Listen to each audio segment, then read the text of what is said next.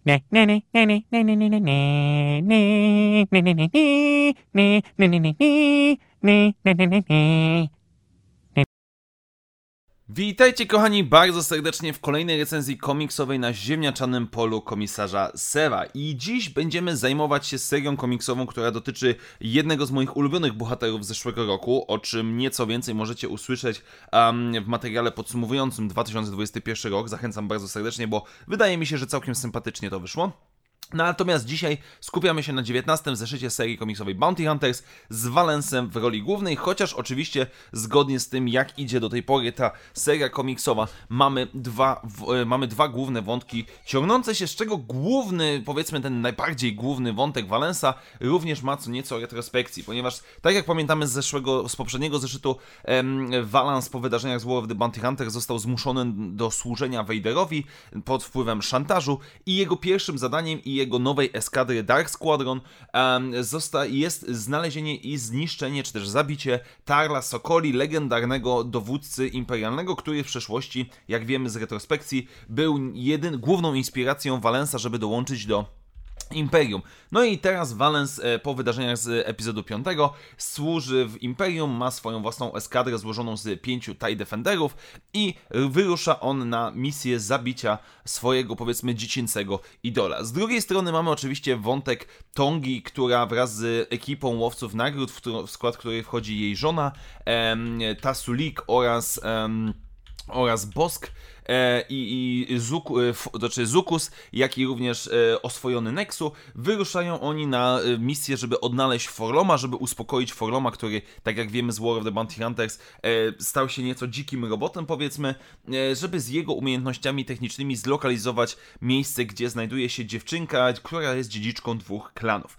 I zanim przejdę do dużo ciekawszego wątku, czy też lepszego wątku i bardziej obecnego w tym komiksie, czyli właśnie Valens i jego eskadra, Wątek łowców nagród niestety stoi trochę w miejscu, a nic tutaj za bardzo się nie dzieje. Mamy po prostu rozmowę, że okej, okay, jesteśmy trochę niecierpliwi, trzeba byłoby coś się ruszyć i w końcu wpadamy na pomysł, że Forlom mógłby nam pomóc, więc znów ekipa się cała zbiera i leci, żeby teraz znaleźć Forloma, więc Zukus, powiedzmy, odzyska prawdopodobnie swojego kumpla, zobaczymy jak to wszystko wyjdzie, ale nie ma tutaj nic absolutnie, powiedziałbym, rewelacyjnego, za wyjątkiem Boska, który moczy swoje nogi w bakcie, żeby cały czas mu odrosły, co autentycznie bawi mnie i, i podoba mi się to, kiedy mamy słynnego łowcę nagród na całą galaktykę, który moczy sobie nóżki w misce z wodą, z baktą, żeby mu odrosły. No ale, tak jak mówiłem wcześniej, o wiele, wiele ciekawszy wątek to jest Valens, który jest mocno akcyjniakowy. Znaczy się Rysunki w tym zeszycie absolutnie nie są jakieś rewelacyjne i bardzo szkoda, że nie mamy poprzedniego rysownika z poprzednich arków historycznych, bo o niebo lepiej by to wyglądało, ale mimo tego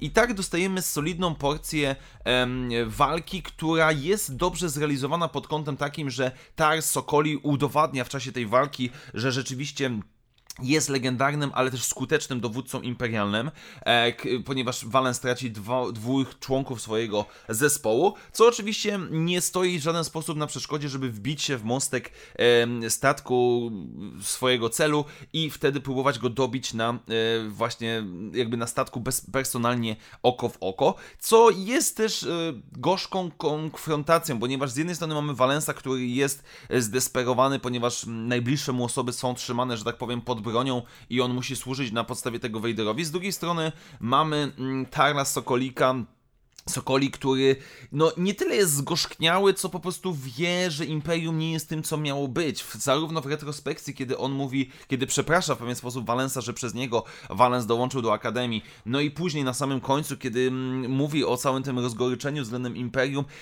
przyjemnie jest czytać boh bohatera imperialnego, który z jednej strony jest inteligentny, jest dosyć mm, dobrze napisany pod względem takim, że nie jest typowym trepem, a z drugiej strony, który rzeczywiście nie tyle żałuje tego imperium, um, czy powiedzmy całkowicie jest przeciwko imperium, tylko żałuje względem tego, jak to ostatecznie wyszło, który nie jest stricte prorebeliancki, bym powiedział, tylko mm, autentycznie w jakiś tam sposób w coś to wierzył, ale ta jego wiara powiedzmy stała się taka zgorzkniała, no i oczywiście kończy się to, zabójstwem jego śmierci, śmiercią.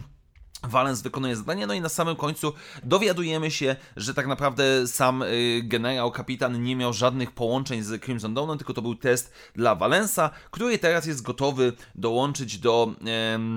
Ochi of Bestun. No i to są już wydarzenia z serii komiksowej Darth Vader.